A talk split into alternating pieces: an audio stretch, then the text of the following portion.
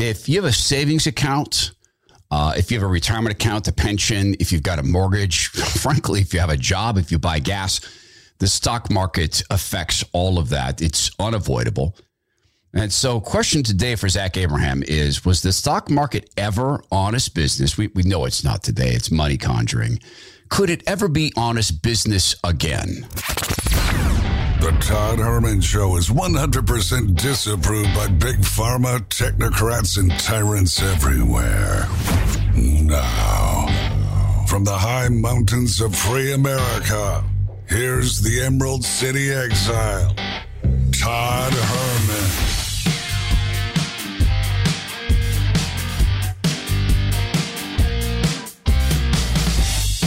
Today is the day the Lord has made, and these are the times through which God has decided we shall live. And times of greed, I've never seen anything like it. I have never seen what we're watching. March of 2021, or yeah, March of 2020, someone turned on the on switch on tyranny and turned on the on switch on corporate smash and grab. And when I say corporate smash and grab, what I mean is the China model government plus big business smash and grab, destroy small businesses, and slurp up the leftovers. And it's not it's not money that is at the root of all evil. That's that's that's a misquote or a misunderstanding. It's the love of money. It would be to love money in place of God. It would be to make money an icon that's the root of all evil. And I don't know about you because I can't see it because I'm doing a podcast, but as an 80s kid, I grew up on this movie. Ladies and gentlemen, that greed, for lack of a better word, is good. Greed is right. Greed works. Greed clarifies, cuts through, and captures the essence of the evolutionary spirit. Greed in all of its forms. Greed for life, for money, for love, knowledge has marked the upward surge of mankind, and greed, you mark my words, will not only save Teldar paper, but that other malfunctioning corporation called the USA. It's amazing to watch that. I hadn't watched that in years. I used to be addicted to that movie because of the performance and the drama and the dream and the smashing of the dream. And now, as I watch Gordon Gekko speak, the character Gordon Gekko, and I understand I'm watching a guy who admitted to being a sex addict portray a guy who was portrayed accurately as a money addict, a, a, lover of money. I listened to that and I'm just, I feel like I'm listening to the devil because he's just upside down. Right, greed for life. No, no love hath man that no no greater love hath man that he would lay down his his, his, his life for his brother. And I see him speaking, and I see the I I I, I, I see the, the the CEO of Pfizer I see the CEO of Moderna. I, I see the face of this smash and grab, which is what went on. In March of 2020, when they flipped the go switch on tyranny, there began a massive corporate smash and grab. And when I say corporate, I don't I don't mean free enterprise, free business, you know, uh, free exchange of, of of of value. That's not what what happened. In March of 2020, the governments of the world, governments of the world, combined with big business of the world, began a massive smash and grab destruction of small businesses. By some measures, 40% of small businesses disappeared. Now, small business, that's that's a really neutral term.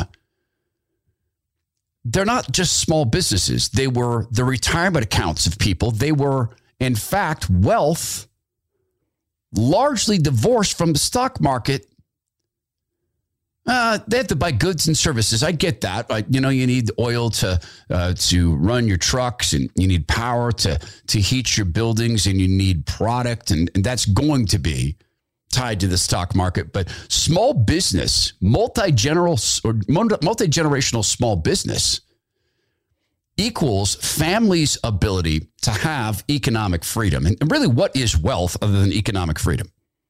I mean, if you think about like, and, and also from that movie, Bud Fox says to Gordon Gekko, the Bud Fox character, to Gordon Gekko, when, when is enough enough, Gordon?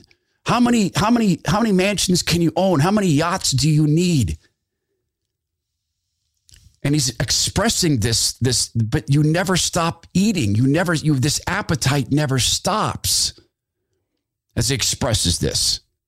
And we watched appetite go nuts, just consuming Small business creates this sort of sustainable multi generational freedom that Gordon Gekko thought he had because of the things and the cars and the women and the homes and the yachts and the trips and the and the just the, the bottomless amount, topless amount of money that he could access. He thought he had freedom. He found out he didn't. I mean, he didn't find out ultimately spiritually that that didn't buy him anything. He was storing up treasures on earth. But ultimately, Gordon Gekko faced his end because Bud Fox came to his senses. But that's the movies, right? The destruction of small business by big business and big government globally took from multiple, just tens and thousands and hundreds of thousands of families financial security of their own it is small business is the the corporate equivalent or free market equivalent of small government. You know, when Prudential Insurance, as as I see it, I believe that they stole my life insurance policy that I got when I was 34 years old. Now in my 50s, I got to go buy another one, and funny thing, it costs more. You know, when that happened, I my wife and I both agreed we're going to a local company. So I researched what is an insurance company in Idaho owned by Idahoans that if there's a challenge, I can go down to the office and look face to face with somebody. And that's small business. It's small business is like being able to go see your representative. Because the bigger the business, the less likely the person is to care on the phone. When I called Prudential Insurance and said, you know what, a day before surgery, one day before I'm having surgery, you guys, you guys conned. You, you, I think they lied. I, I honestly, sometime I'll tell the story. I just don't want to turn it into that. But this big business, they don't care. And I, I got on the phone with a representative and she just didn't care. And why should she? Right? She's paid money to sit on the phone and placate people and listen and, and not change anything. And I became very frustrated and finally just, I, I ended the call by saying, Hey, listen, I know this isn't in your control and, and uh, I'm going to pray for you. You work for a terrible company. I'm going to pray for you. And, and she said, you know what, sir, I'm going to pray for you and your, and the outcome of your surgery. And I'm really sorry this happened. I found that human caring. But the smash and grab of companies like that connected to the party, folks, this has affected your retirement. It's affected your it's it's it's affected your choices as to where you can buy. It's going to affect where your kids go to school. It is. Because the entities that came and smashed and grabbed, they're not from your community. They're not going to be contributing back to local property taxes in that way. They're relocating as many workers as they can, either overseas or importing people, or they're just turning people into, you know, turning tasks into tech, into, into, into kiosks and I remember when the left cared about these things. And I remember when the right, we were all trained on the right, that big business, defend big business at all costs. And that's honestly, we were trained to do that. And if a business is a free market business, and if they are involved in the voluntary exchange of goods and services with us and with each other and with other businesses, I have no issue. Get as big as you can create as much value and as much product, you know, as much valuable product that people want to buy as you can, get as big as you can, please your shareholders, return them. You have a fiscal duty to do that. But the second you get mobbed up and you start applying force, then I'm done with you. You're no longer a business. Pfizer is not a business. Pfizer is a government. Moderna is a government. The second you begin using force, and, and a lot of medical insurance companies, I, I will never have health insurance again in the traditional way. It's going to be cost sharing, Christian cost sharing network for me. Because I watched them purchase Obamacare, which was what? Big insurance forcing you to purchase a product you don't want from a company you don't like at prices you cannot afford for services you will never need. It was the biggest act of corporate force and individual smash and grab. See, at that point, the smash and grab was aimed at individuals.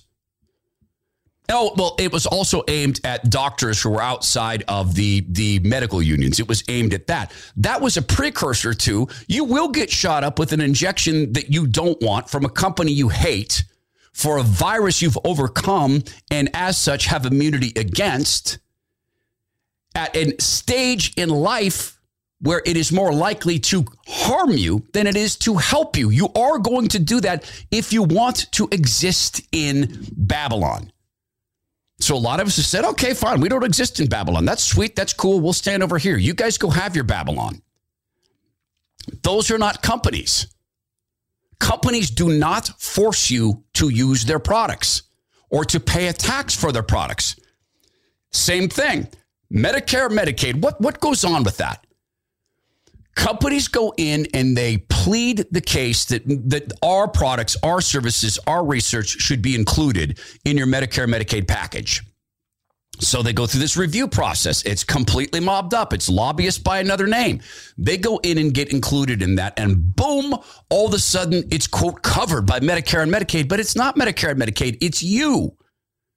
So they cost shift all the costs onto the back of the bankrupt nation of America, which is literally bankrupt. In any rational sense, we're a bankrupt nation. They turn around and they take the profits back, and all of a sudden they're free market again. It's like the mask on, mask off thing that Jon Stewart used to do as comedians. And comedians all over the place use this particular technique. Oh, well, when I said that, I was a comedian. I, I, I, I was I, I, I, I, I, was being a comedian when I said that part. So, so, so, so you, you can't come to me on that part because I was being a comedian. And then when you go to him and say, wait a minute, why should we listen to you? You're a comedian. Well, no, look, I, I can do social commentary. What are you talking about? I mean, being a comedian is my job. Same thing that these big companies do. And what they do is they'll say, hey, you're forced to purchase our product. The government's going to force you. Even if you don't purchase it, you're forced to pay for it because this is what we do for the good of the order. This is what we do for the common good. This is how we take care of people. Then you come back and say, hey, since you forced us to pay for your product, are we going to get a portion of your profit? Hey, listen, we're a freak market company. What are you talking about? You know what? If you don't like the fact that people purchase our opioids, go start your own opioid company. And there's case in point. You go back to the question of the day Has the stock market ever been honest business? Well, we'll let Zach Abraham figure that out the second. Can it ever be honest business again? Now, that's a bigger question because the way it looks right now, I don't think it can ever be honest business again. And let's go back through this and we'll bring Zach on. I will say this again because I think it's the most important point we must all understand about the current environment. Everything is rigged. We're learning this from Zach as we talk about money conjuring. What is quantitative easing? It is literally a magician's trick where they invent money. That's literally what it is. It's conjuring money. What was the what what what is gender jacking? It's conjuring illness in kids. It's conjuring a mental illness. Why? Money, power, conjuring. Who gets who, who takes advantage of that? Academia, media, tech, pharma, pharma mostly. Conjuring. You can take it to another perspective. Look at the outright land grab that Gates and Buffett and China are on in the United States. Once they go through the land grab, now they come back and say, How are we, the made majority owner of lands, how are we going to take the power position we have now and affect what others can do with their land? How are we going to use this to distort marketplaces? It's the same thing. These are not companies. When you are going as a creator of plastic fake meat, and you're going to Washington, D.C., and your business model is how can we demonize our competition? How can we fence them in with regulations? How can we make it seem like a product, like the fake plastic meat that contains 400 ingredients and is the single most processed thing you could ever ingest? I mean, what are these things called? The, the, the impossible burger, the fake blood in that? You think that's healthy for you? You think it's a protein? It's not. I mean, it's got some protein in it, but you talk about a process. You know, we're told all the time don't eat processed foods. There's nothing more processed in the world than a fake glob of plastic fake meat stuff. And yet we're told that's the healthy alternative. Told by who? Well, by the FDA, by the CDC, by the government that will push this stuff down on people and begin to ban the, the, the competitors in schools. These aren't companies. Those are mobbed up entities that are coming and forcing their way into your lives. Opioids is the biggest and easiest example. Opioids, opioids have their place in the medical world. Sometimes pain is so severe that people cannot function without it. When I started to talk about opioids and the big government mob up, I had a lot of people who were were in legitimately terrible pain circumstances contact me and say, "Hey, will you tell our side of the story?" I had three people in my studio. Two of them had to come in in wheelchairs because they'd had such horrible accidents. They're going to be in pain for the rest of their lives. So they came to tell their side of the story. The opioid swindle, where these big mobbed up non companies, they're not companies, they're small, tiny governments went to Medicare and Medicaid, got introduced to their Congress people, their representatives, went in and said, not only should these be covered by Medicare and Medicaid, not only should our Oxycontin be covered more by Medicare and Medicaid, we need to expand the usage of it. That was their expressed goal to get more people to take more opioids. That was their expressed goal. The government helped with that. And once again, what was it? The same way they created a made up, non existent condition called transgenderism. There's gender dysphoria, there's gender rebellion, there's gender confusion. They're all very real feelings. We don't have any right in the world to go to someone who's, you know, actually suffering from this and be anything other than loving to them even as we don't agree with the outcomes that they might choose, to be loving because they are our brothers and sisters. Just as they conjured that fake word into existence, they came back and they invented pain as the fifth vital sign. Pain is not a vital sign. If let me just ask you this question. If you're not in pain, do you die? That's the creation of pain as, as the fifth vital sign. They tied the degree to which you're in pain to like brain waves, your heart beating, lungs functioning, your kidneys working, it's none of that. They sold that to the government. Then the government began to push the rules down. All of a sudden, you had supposed doctors who were being rated on not did they recover, not did the patient come back well, not did the limb, you know, did the limb heal. It was did the limb heal, but mostly were they in pain? Well, what was the cure for pain? More pharma, more Oxycontin. And I learned about the direct results of this when it killed my friend Paul. Shoving oxy into his arm ultimately led to his demise because he couldn't get off of it. And his life spiraled immediately upon becoming a drug user, courtesy of Big Pharma and the lie that pain is the fifth vital sign. Those are not companies. This is not free enterprise. This is not anything that conservatives should be defending. And there we go. It's not money that's at the root of all evil, it's the love of money. Where are the Republicans? With everything I just described, where are they? To step up and create a very simple bill. No American taxpayer will be forced to underwrite the profits of free enterprise. And please don't come to me and say, oh, you're against tax cuts. There's no such thing as a tax cut, there's a tax rate. All we're talking about is how much of your own money should you be allowed to keep. And that extends to companies, which are simply groups of people. What I'm saying is government will not force anyone to use any company's private services for any reason. Not going to happen. Why? Well, refer back to how we began this with Gordon Gekko. Ladies and gentlemen, that greed, for lack of a better word, is good. Greed is right. Greed works. Greed clarifies, cuts through, and captures the essence That's Mitch. That's Kevin McCarthy.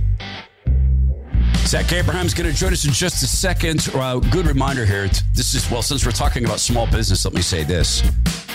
Is that what I say? Small business, I'd say, is a medium sized business. Greenhaven Interactive. Very tightly held, though.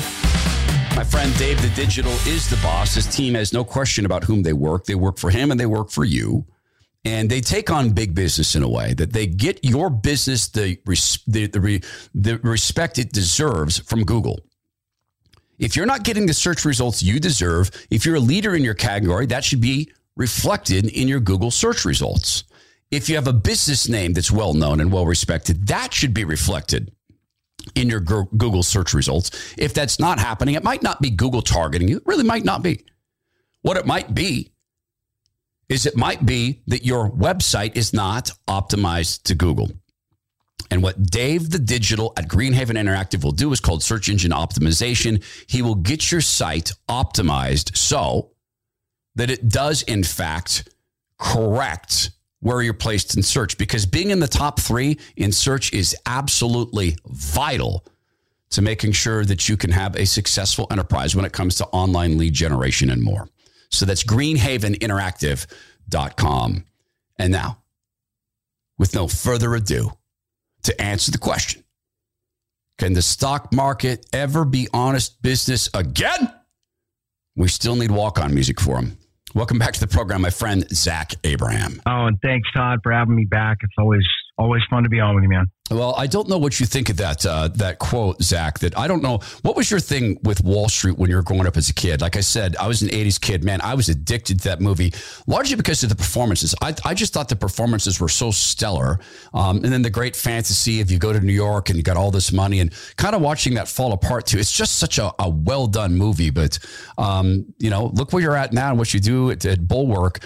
Uh, what did you think of when you first watched that movie as a kid? I I was um, I was enraptured by it. I the the two things that that I loved uh, or that I was magnets to me were, were it was football and stocks. I mean, it was just and and I I wasn't one of these guys that was running a stock portfolio or anything when I was twelve. I was just fascinated by.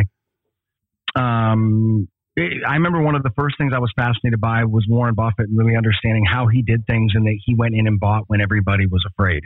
Um, and I remember just thinking, that is so that that is that's just a that's just an awesome move. You know, I, I just I love the idea of that. I love the idea of um, you know managing stocks, picking them, and then when I saw Wall Street for the first time, I mean, you know, anybody in this business has seen that movie probably a hundred times. I could probably recite it to you. Yeah. Um, but but you know, and, and I was probably much, you know, growing up, especially in the '90s. You know, I fancied myself a Gordon Gekko type Bud Fox kind of guy, you know, uh, and probably still did in the beginning part of my career until I had that that you know that kind of conversion in terms of the way that I thought and the way that I did things. But does it mean was know, that where the Lord let everything fall around your ears and said how you like how you like the greed without me?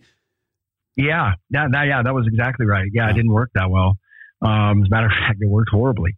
So that kind of beat it out of me. But the, but the you know the interest and the intrigue with it. You know the thing I love about it, Todd, is it's it is a never-ending puzzle that you cannot fully fit. You can't. You can't. You can't get it right. Yeah.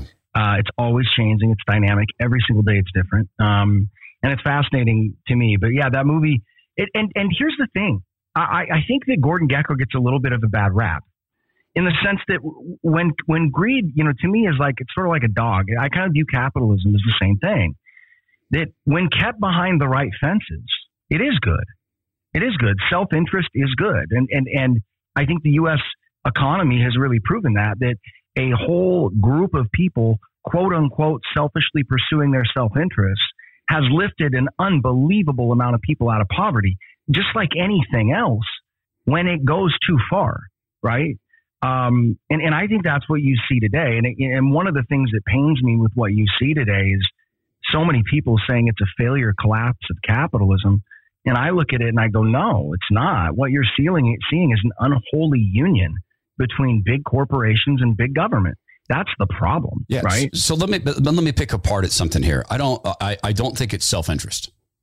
So I'll, I'll tell you why. Certainly, the pursuit of wealth, you could say, is self interest, and sometimes it's purely self interest. Um, but I think people who get there and stay there also have an interest in, um, well, let's start with customers. You know, uh, uh, there's a there's and I know this is quote small business, but there's a pizza place we go to uh, in North Idaho, and uh, Zach, I'm there every week. It's a ritual for me. They know that, but every time one of the owners comes by the table every time. How is everything? How's the family? Do you need, these are the owners. Do you need a refill? Like a, you know, always. And if the owner's not there, the young managers in their, their early 20s come out from behind where they're cooking pizza. They make mm-hmm. the rounds. They know us by name right? And the one yeah. time the pizza came out burned, the one time we said, no, no, no, no, it's not a problem. No, absolutely not. This is free. We'll put another one in. It'll be out in six minutes. You know, mm-hmm. we're sorry. And, but, but no, no, no, we insist. Absolutely not. This is free. And we insist that it be to our standards. And yeah. you multiply that, right? Now, they just opened another location. They're doing very well, but that's not necessarily self interested. I would say this.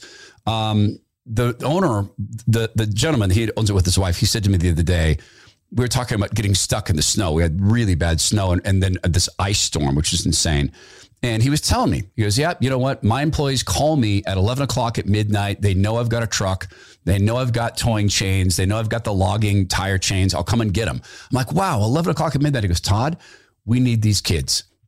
Yeah. We got to yeah. keep them around. So I'm looking at self interest by way of expressing concern for others, love for others. Um, and one of the reasons they're beloved in this community is, is you know, if there's a fundraiser, they're in. Yeah, well, and and and and that's one of the that's one of the problems. I and I think you illustrate this perfectly. When I said self interest, everybody automatically assumes that you mean grabbing for the dough. What, what I mean really is that you pursue your purpose and your passion. And, you know, I've had young guys ask me before, you know, like, you know, how do you be a fund manager? You know, how do you run money? How do you do all these kind of things? And I, one of the first things I look at them and I go, you better love it. And they go, why? And I go, because you're competing against a bunch of guys like me to do. Right. And, and, and by pursuing that, it's like my uh, coach in college used to drill into our heads all the time, Frosty Westering. Boys, winning is the byproduct.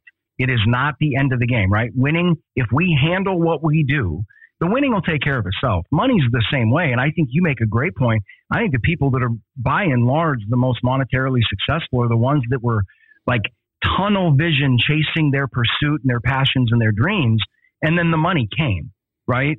Um, and I agree with you. I don't think the vast majority of these people are out there self interest. They're not greedy business owners. They love what they do. They're passionate about what they do. They're good at what they do, and the money's a result. I, I would agree with you 100. percent Right, and and and um, so you know, there's a lot that we could talk about here. We were just my my my brother Matthew sent me a note, um, and it was a video of Paul Allen's ship called the Octopus. Yeah, I know. Yeah, yeah, and we were watching it, and and as I watched this, you know, we were saying this is like Pharaoh's tomb. Um, and look, I don't, I don't go around spending my time, you know, uh, thinking down on people like Paul Allen. Uh, you know, right. but I, I would, I would hope that Paul Allen was also storing up treasures in heaven, and and I don't know that he was. And that's you know that's a, a topic for another day. So let me get to this. Um, we're talk. We kind of frame this around Wall Street. When Bud Fox gets to New York, Mm-hmm. And I remember his floor manager, I think it's called, was, you know, gave him a phone book and some stocks and some leads, sit down, cold call, what was it? Um, widows and retirees. And that was Bud Fox's job. Call, yep. call widows and retirees. And that's what, um, that's what they did. And that's what Bud Fox did. And nothing was going well. And someone yeah. somewhere at some time, and he was this fanboy for Gordon Gekko, finally had to show him how the game is played. Guys, like it's not about this. And what was Bud trying to sell? He's trying to sell value. He was calling yeah. these guys with fiduciary concern. You're a retiree. Let's go into that 60 40 mix. And I know a dude who tells you that that 40% in the bonds thing, that's that could be a big risk. I know a dude who says that. So so then someone shows him how the game is played. But I would say that Bud Fox at the beginning of his career was doing things the way Wall Street was designed. That mm-hmm. there, so mm-hmm. am I right? Was there a time where Wall Street was legit business? Yeah, absolutely. And, and and to be fair, there are there are parts of it that still are okay. And the the and I think you and I have spoke about this before. Um, listen, it, there there really is no debate over this. Free markets are the best way to allocate resources, right? Because it's like Todd. I've told the story before at, at the uh, one of the things that fascinated me about studying statistical analysis in my finance degree. It's probably the only part of my finance degree I actually use on a daily basis. Yeah, is you know th- this phenomenon where you can get like this giant jar of marbles and if you get enough yeah. people to guess, you will drill the number every single time. Well, that's the example of a market. And that's why they're so effective because they price things correctly. When things are priced correctly, they go to the right place, right? Okay. Um, what, what started happening really to me where we're at today is sort of was baked into the cake 50 years ago into my opinion, in, in my opinion. And it was when we came off the gold standard in 71. Okay. When you came off the gold standard, the government now had the you know the unbridled or you know uninhibited ability to create or conjure, as you put it, capital out of thin air. And I think that that did we didn't really see the full impact of that, in my opinion, until the last 13 to 15 years. But to me, it's just a culmination, right? If you go off of a gold standard, if we think, if we know what we think of governments over long periods of times, right, going back to you know, Chinese dynasty times and the, you know, the Ming dynasty and, and, and as far back as Rome and Greece and all these different places. when government is no longer constrained by, by capital, we know what they're going to do, right? We know what they're going to do. The end is inevitable. And, and the reason for it is because what do people do? They're like water. They, you know, we drip to the, we go, we take the path of least resistance, right? We settle at the lowest point.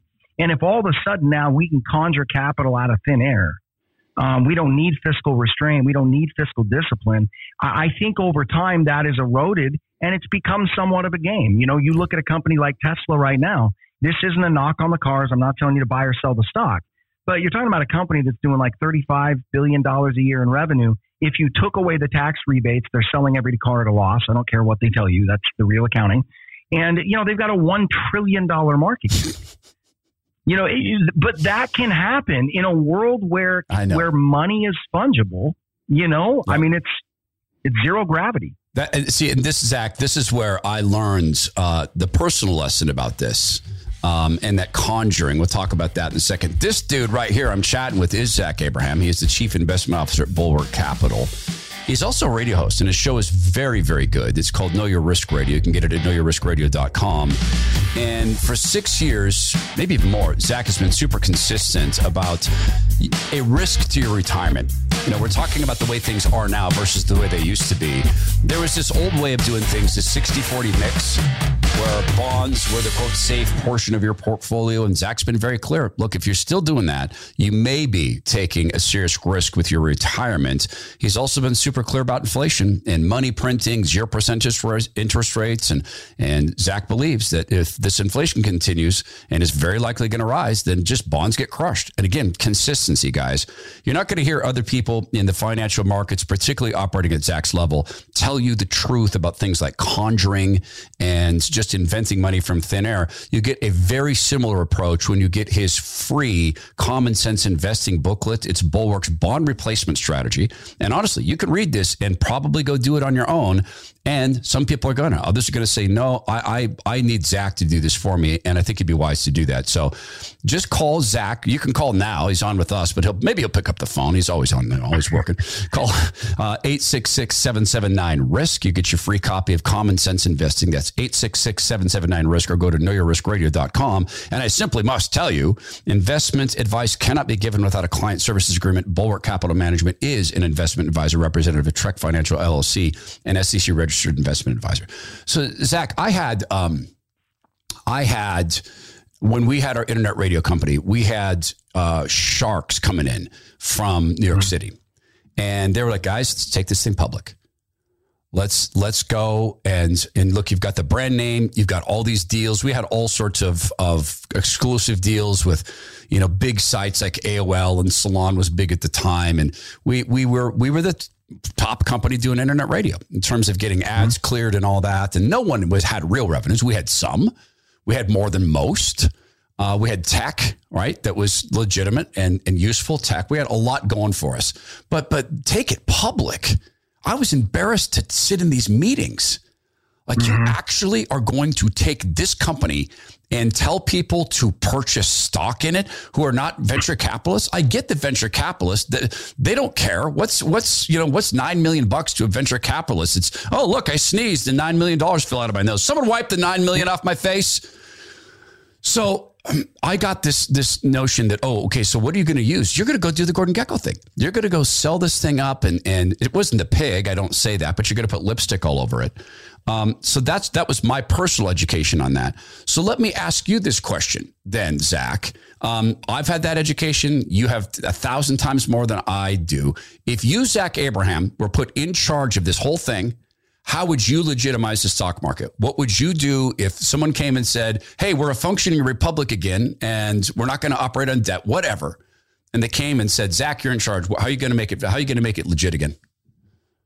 So that's a funny. It's a funny you ask that question because I actually thought about that exact same thing this morning before our interview. Yeah. Uh, independently, without you and I talking about it. Um, first of all, it's it's let, let me be fair to the people. I, have been very critical of Federal Reserve, and I think that they deserve that criticism. Um, at the same time, uh, a, a, friend of mine, I was having a conversation about this, and he looked at me and he said, "What would you do differently if you were running the Fed?" Mm. And after really thinking about it for a while, I thought, you know, at this point, probably not much. Um, and and and hear me out. Wow. If I was running the Fed, in a mess. Now, Wait a minute. Right? no, no. Hear me. We're so, in trouble.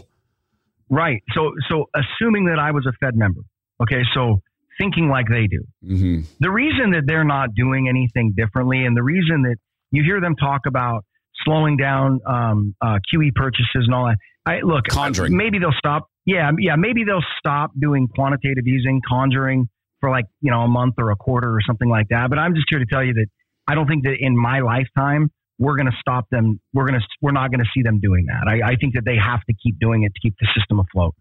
Um, if I was king, though, and I wasn't worried about political backlash and all this other kind of stuff, if I just somebody appointed me king, I think that what you have to do is you have to back the Fed out of markets.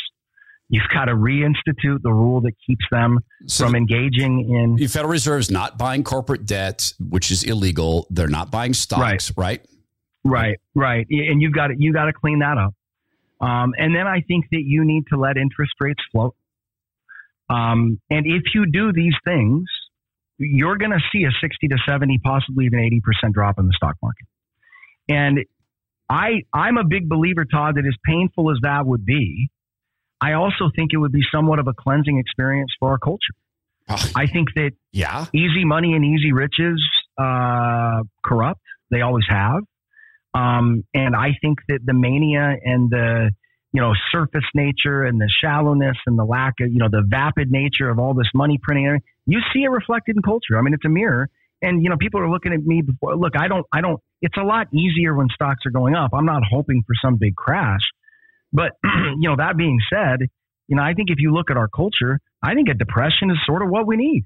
You know, uh, to get people back to simple thinking um, to get people back to fundamentals, to realize that your life is not what it appears to be on social media, you know, to focus again on things that matter. Um, and I think that, you know, you're going to get that at some point, whether, you know, maybe it'll be a classic deflationary collapse like the Depression. I don't think the Fed's going to let that happen. Um, I think it's more likely to have an inflationary, you know, depression type of, of sorts. Um, but that's what I do. And it wouldn't be fun and it wouldn't be pleasant. And, I would be nobody's favorite Fed head and I would be nobody's favorite politician. But I mean, you know, that's that's the and that's the pernicious aspect of where we're at, Todd, is that there's no easy off ramps from here. And, right? Yeah. There, there's going to be pain. Yeah. And, and look, if there's not pain, there's not development. And right. this is why quantitative easing and the actions of the Fed are not only conjuring, it's Oxycontin for the American public. It's mental yep. fentanyl right? Yep. Quantitative easing is mental fentanyl. It's keeping people yeah. asleep. If you avoid pain in like if you want to be a bodybuilder and you take you get on the gas so hard and on the juice so hard and you don't lift a weight, you're going to get puffy. Right? Yeah. Your testicles yeah. will shrink yeah. up. Okay, but you're, you're, not going to get you're not going to get swole, and you're not going to get cut or yoked or any of those things. Right. And if you, Right. you know, you're going to take all the PEDs you want and you're not going to practice your sport, doesn't matter. Right. You got to have the Right. pain for the growth. So we started Yep. this talking about movies. Um, and I know that you're busy and I always take too much of your time. So as I wrap this up, I'm going to ask you this question Am I a bad person in that when I watch dystopian movies, I love watching people have no regard for the dollar bill?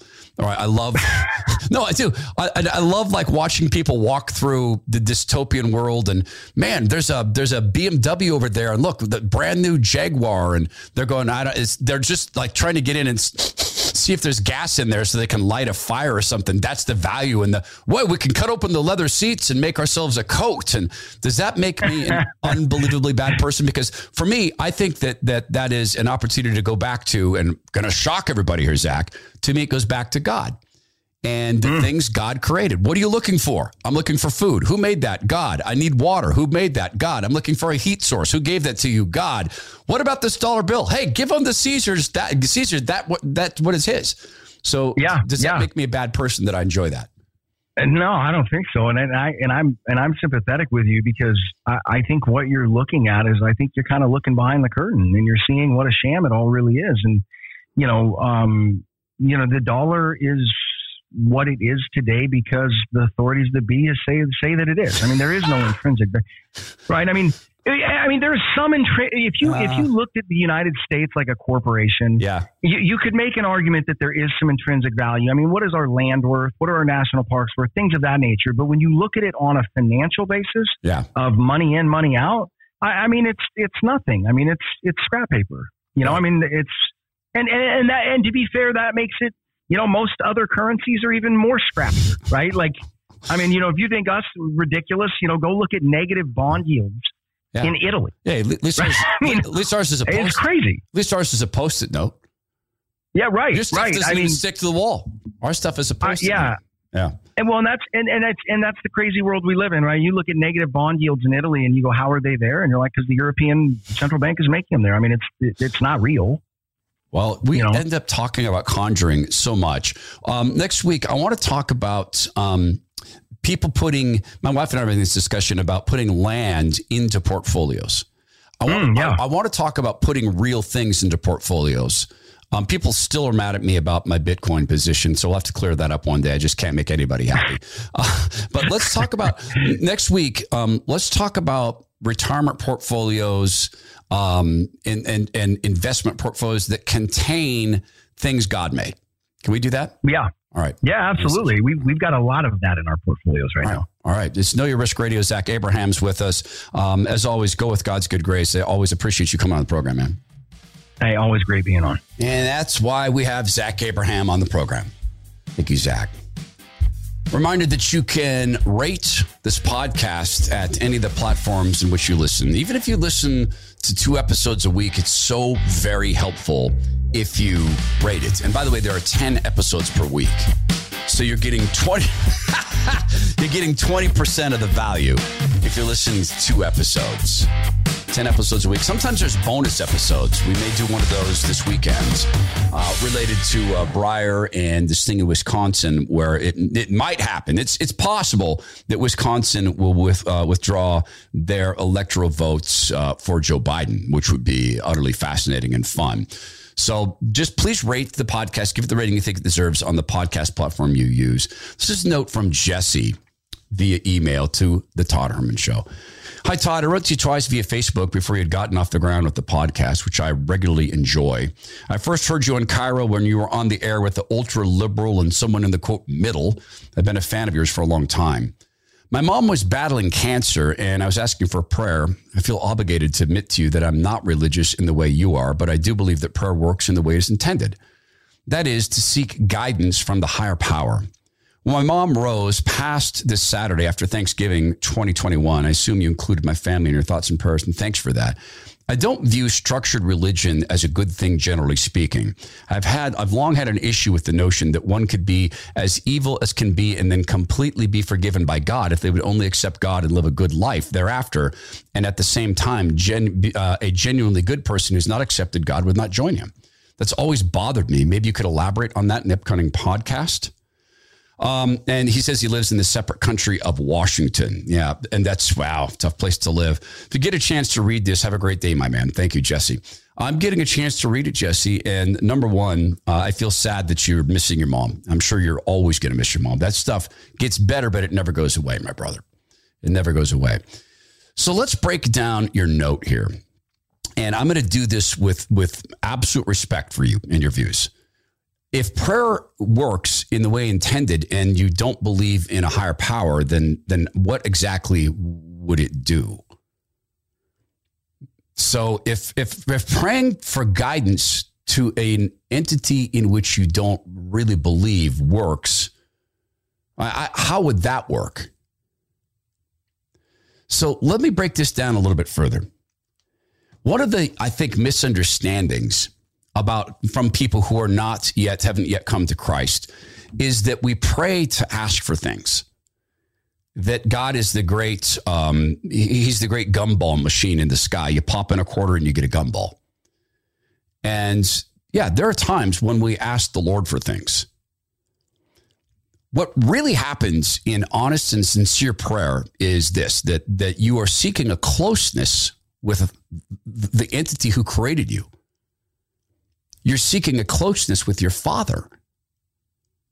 And as you express this love for your mother, and God rest her, and I hope she knew the Lord, Jesse. I do. I really hope she knew the Lord.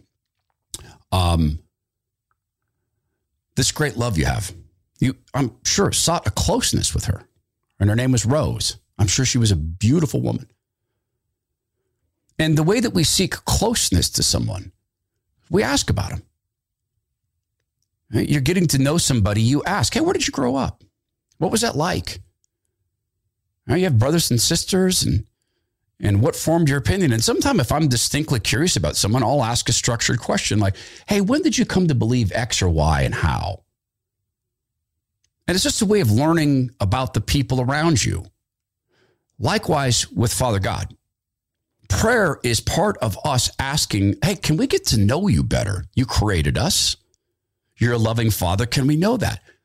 Now, you see, in that, Jesse, in that understanding of prayer, it changes from gumball machine to loving relationship.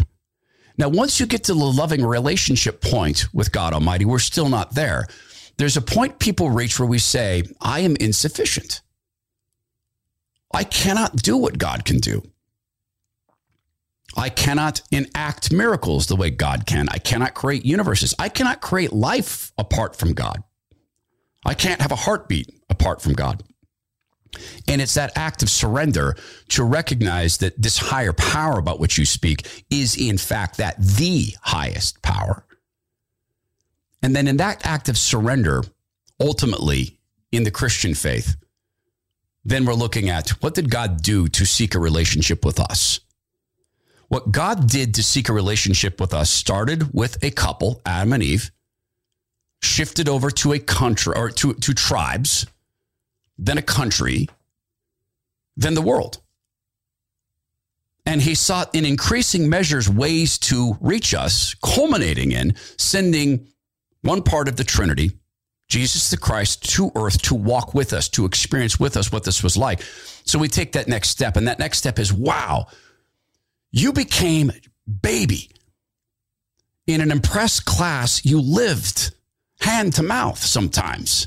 To be with us, you allowed yourself to be nailed to a tree or a cross for us. You did this for us so that we might die with you and be raised with you. And then come to say, Yes, you are our Savior. You are the way, the truth, and the life. You are this. We are nothing apart from you. And to come to fully accept that, that's, that's far different than gumball machine. It's also far different than this. Being a hedonist all your life and doing as you wish. And the moment before you die, you convert. I accept Jesus Christ as my Lord and Savior. Now I'm all good. Let's go back to the beginning. An entity God, who has existed and always existed, does exist now, will always exist, created everything you see, hear, taste, think of is his, he's able to discern the sincerity of that.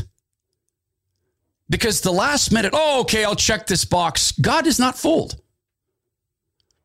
And we're warned many, many, many, many, many times in the Bible that there's going to be people who go say, Lord, Lord, Lord, here I am. And, and, and this is after, you know, this is um, in the future. And, and Jesus is going to turn to him and go, I, I, no, I don't even know who you are. What are you talking about? You never been there. What? I know, I don't know you.